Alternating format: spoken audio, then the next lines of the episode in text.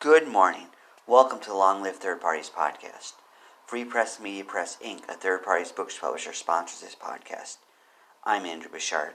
Today I read the case Matter of Kepper versus Tulloh, 88 AD 3D 826 New York Appellate Division, 2nd Department, 2011.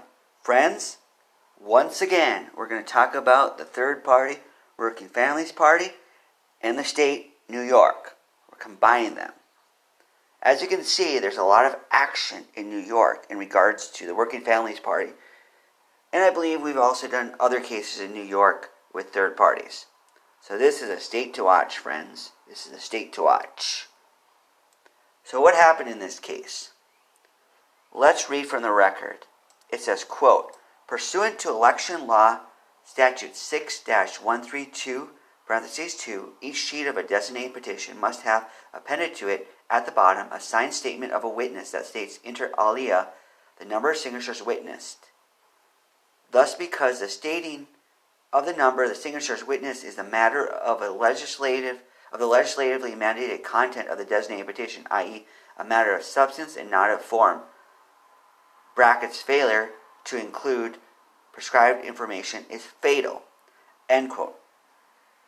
That term, matter of substance and not of form, is a term that has come up again and again in these ballot access trials.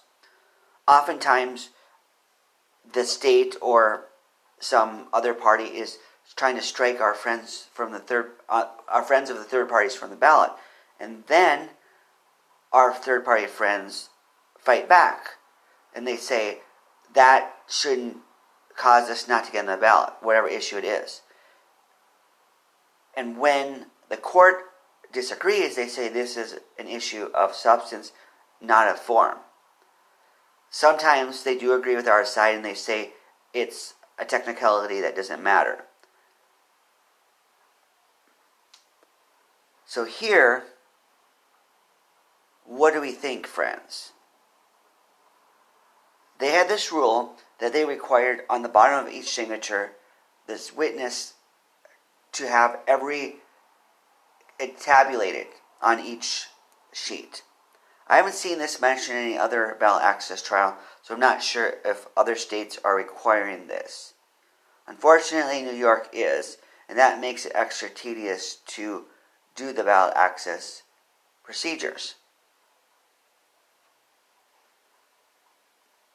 They also state, quote, therefore, whereas here the witness statement of a designated petition sheet does not state in the number of signatures witnessed, all signatures on the subject are invalid, end quote. Friends, do you think they should have this requirement? Do you think this requirement is a good requirement?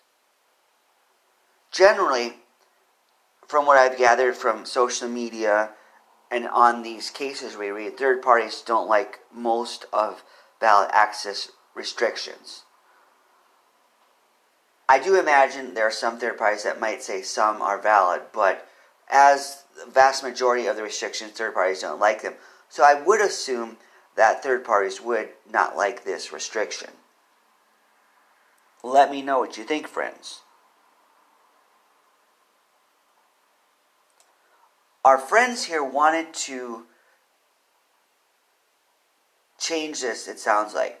As they state, quote, contrary to the Supreme Court's determination, the subscribing witness cannot, in a proceeding such as this one, inter alia, to validate a designated petition, retroactively cure that defect by submitting an affidavit or testifying regarding the number of signatures witnessed. End quote. You can't correct your mistakes, friends. I'm sure everybody makes mistakes in everything. I'm sure the two parties make mistakes. So you can't even correct your mistakes. Once it's done, it's done, they're saying here. So, friends, I take it you do not like that. So, what did they ultimately decide? Let's see what they say. It says, quote, order that the final order is reversed on the law without costs or disbursements.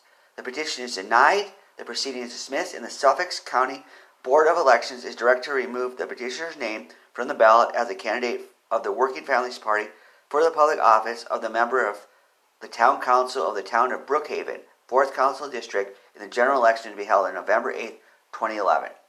End quote. Friends, the Working Families Party did not win this case, but given the fact, especially the Working Families Party is in so many of these cases, we want to applaud them. We approve of fighting the good fight of ballot access. So keep it up, Working Families Party and other third parties. Long live third parties. Goodbye.